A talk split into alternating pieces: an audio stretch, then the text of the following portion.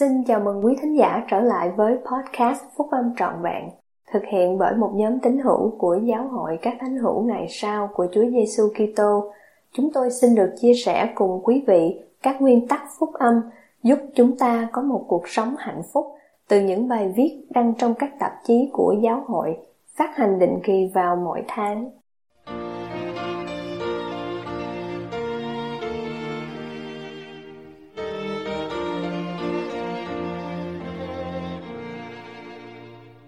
Lòng bác ái không bao giờ hư mất.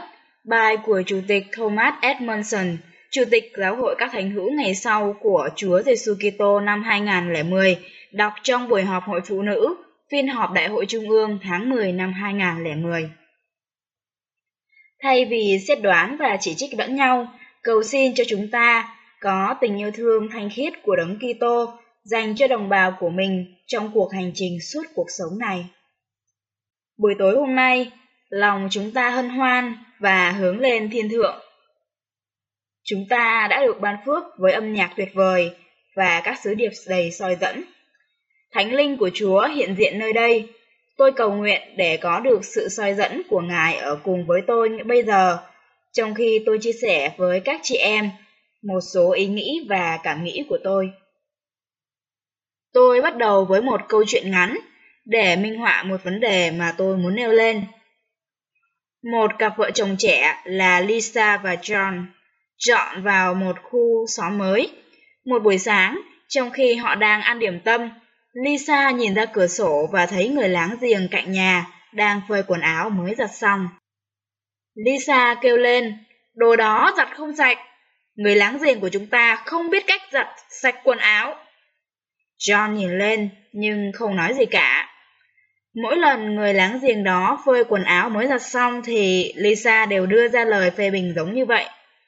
Một vài tuần sau, Lisa ngạc nhiên khi liếc nhìn ra cửa sổ và thấy quần áo giặt xong trông rất đẹp, sạch sẽ đang phơi trong sân nhà người láng giềng của mình. Chị nói với chồng chị, John, xem kìa, cuối cùng người ấy đã biết giặt đồ đúng cách rồi. Em tự nghĩ không biết người ấy đã làm như thế nào vậy nhỉ?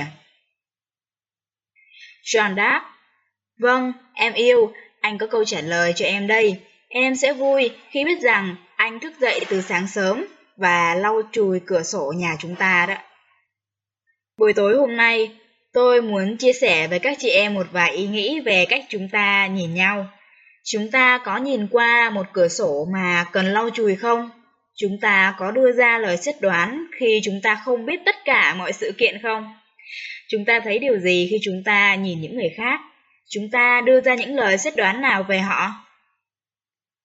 Đừng cứ dỗi phán, các ngươi đừng xét đoán. Ngài nói tiếp, sao ngươi dòm thấy cái rác trong mắt anh em ngươi mà chẳng thấy cây đà trong mắt mình? Hay để diễn giải thêm, sao ngươi thấy điều mà ngươi nghĩ là quần áo giặt còn dơ ở nhà của người láng giềng ngươi mà chẳng hề nghĩ rằng chính cửa sổ nhà ngươi đang dơ đó. Không một ai trong chúng ta là hoàn hảo cả. Tôi không biết một người nào tự cho là hoàn hảo. Vậy mà vì một lý do nào đó, mặc dù những điều đó không hoàn hảo của mình, um, chúng ta có khuynh hướng vạch ra những điều không hoàn hảo của người khác. Chúng ta đưa ra lời xét đoán về những điều họ làm hoặc không làm. Thật sự không có cách gì chúng ta có thể biết được tấm lòng, ý định hoặc hoàn cảnh của một người nào đó là người có lẽ nói hay làm một điều gì đó mà chúng ta tìm ra lý do để chỉ trích. Do đó mới có lệnh truyền, các ngươi đừng xét đoán. Cách đội hội trung ương này 47 năm trước, tôi được kêu gọi phục vụ trong nhóm túc số 12 vị sứ đồ. Vào lúc đó, tôi đang phục vụ trong một số các ủy ban chức tư tế trung ương của giáo hội, và vì vậy, trước khi tên tôi được trình diện, tôi ngồi với các anh em thuộc cùng ủy ban chức tư tế đó, như tôi được trông mong để làm như vậy.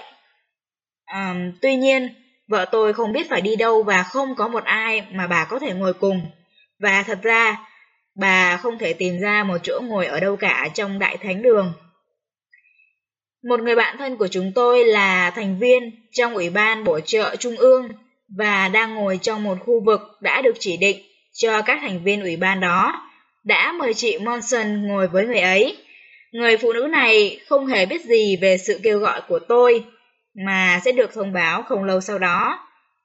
Nhưng khi chị ấy đã nhìn thấy chị Monson, nhận ra nỗi lo âu của bà và đã ân cần mời bà đến ngồi chung. Người vợ yêu dấu của tôi thấy nhẹ nhõm cả người và biết ơn cử chỉ nhân từ này. Tuy nhiên, khi ngồi xuống, bà nghe được lời thì thào ở phía sau bà khi có một thành viên của ủy ban bày tỏ vẻ khó chịu của mình với những người ngồi xung quanh rằng một người bạn thành viên của ủy ban đã táo bạo mời một người ngoài ngồi vào khu vực chỉ dành riêng cho họ. Không có lời bào chữa nào cho thái độ không tử tế của người phụ nữ ấy, dù ai có thể được mời ngồi ở đó. Tuy nhiên, tôi chỉ có thể tưởng tượng ra cảm nghĩ người phụ nữ ấy khi người ấy biết rằng người ngoài đó chính là vợ của một sứ đồ mới nhất. Không những chúng ta có khuynh hướng xét đoán hành động và lời nói của những người khác, mà nhiều người trong chúng ta còn xét đoán diện mạo, quần áo, kiểu tóc, kích thước và còn nhiều điều khác nữa. Cách đây nhiều năm, có một câu chuyện cổ điển về việc xét đoán diện mạo đã được đăng trong một tạp chí quốc tế. Đó là một câu chuyện có thật. Một câu chuyện mà các chị em có thể đã nghe rồi nhưng đáng được kể lại. Một phụ nữ tên là Mary Battles có một ngôi nhà nằm đối diện cổng vào của một bệnh viện. Gia đình của bà sống ở tầng chính và cho những người bệnh nhân ngoại trú của bệnh viện mướn những căn phòng trên lầu. Một buổi chiều, một ông lão trông thật sự dễ sợ đến cửa nhà và hỏi có phòng cho ông ở lại đêm không. Ông lão này lưng gù, da nhăn nheo và gương mặt của ông bị méo mó vì sưng, da ửng đỏ. Ông nói rằng ông đã lùng kiếm một căn phòng từ trưa nhưng không thành công. Ông nói, tôi đoán chắc là tại gương mặt của tôi.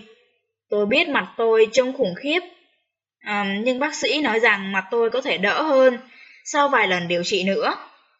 Ông cho biết rằng ông sẵn sàng ngủ trên một cái ghế xích đu ở ngoài cổng.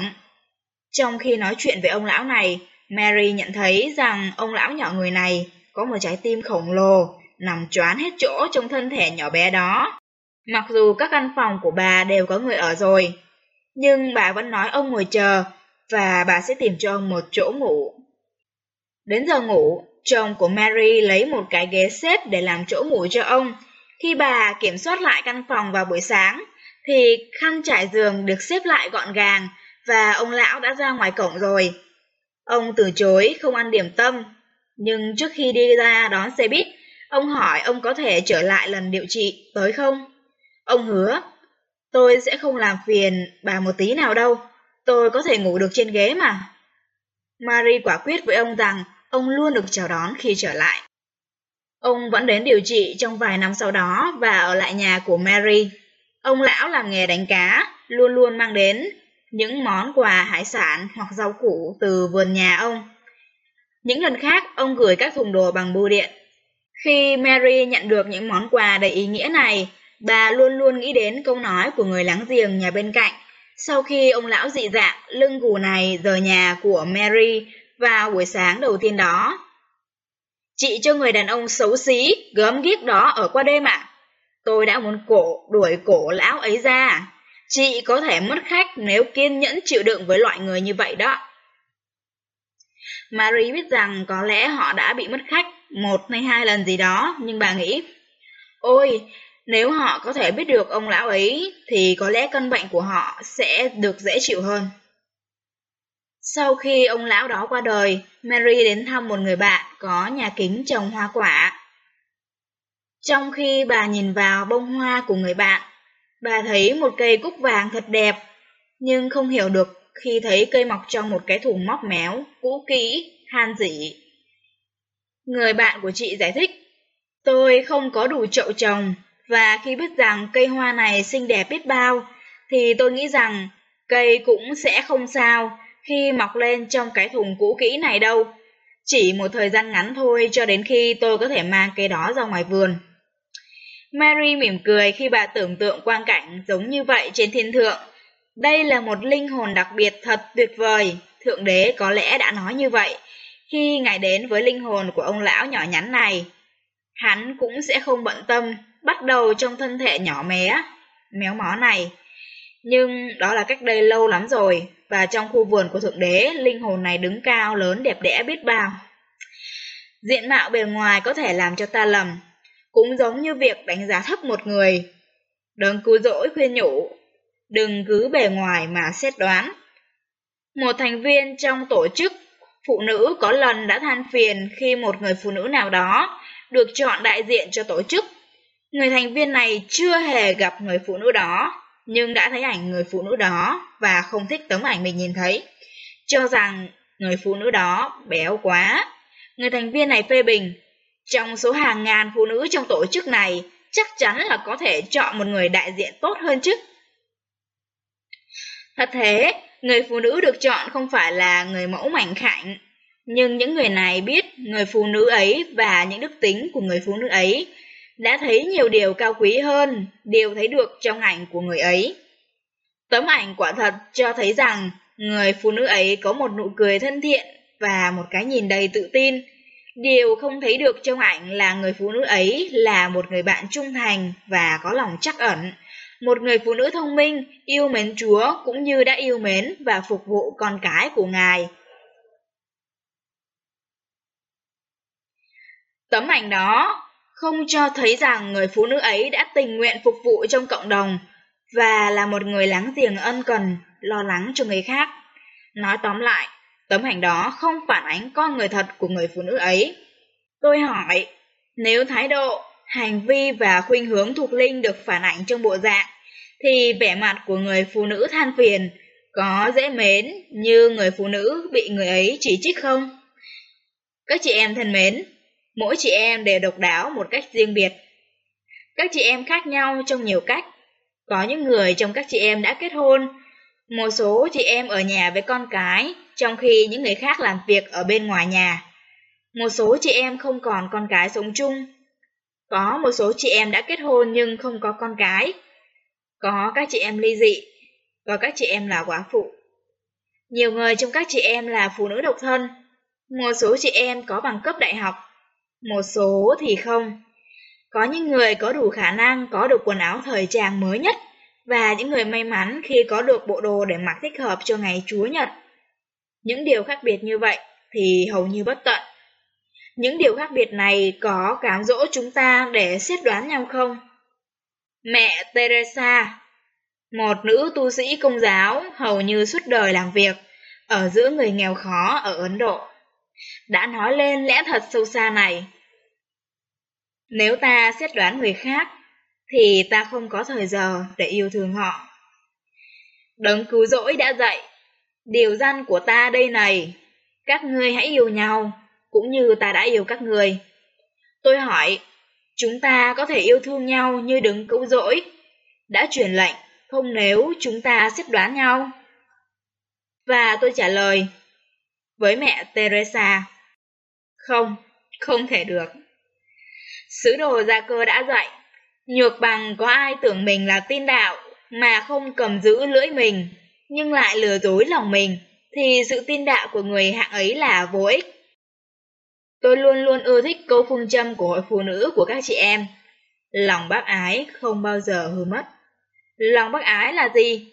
Tiên tri mặc môn dạy chúng ta rằng, lòng bác ái là tình thương, yêu thanh khiết của đấng Kitô trong sự điệp giã biệt của ông đưa ra cho dân La Man, Moroni đã nói, trừ phi các người có lòng bác ái, bằng không thì các người không có cách gì để được cứu vào trong vương quốc của Thượng Đế.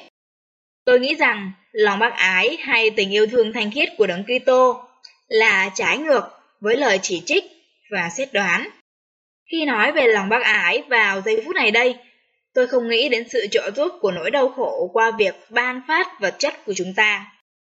Dĩ nhiên, điều đó cần thiết và thích hợp. Tuy nhiên, buổi tối hôm nay, tôi nghĩ đến lòng bác ái tự thể hiện khi chúng ta dùng thứ những người khác và khoan dung đối với hành động của họ.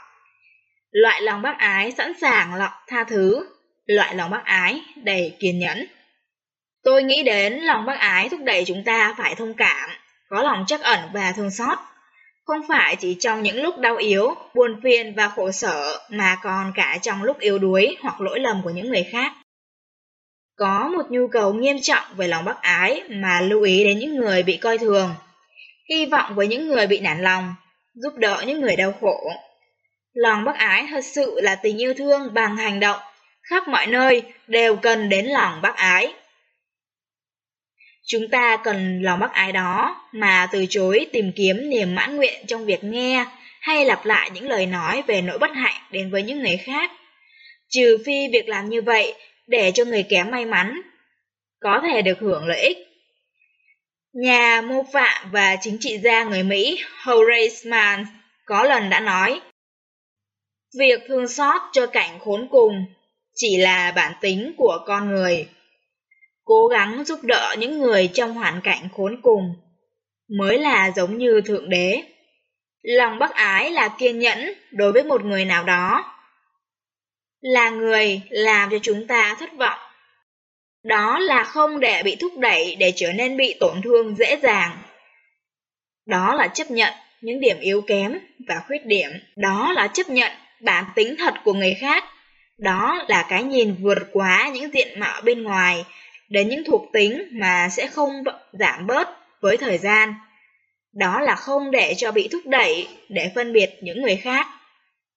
Lòng bác ái, tình yêu thanh khiết của Đấng Kitô được thể hiện khi một nhóm thiếu nữ từ tiểu giáo khu những người độc thân đã đi hàng trăm dặm để tham dự tang lễ của mẹ của một chị trong hội phụ nữ.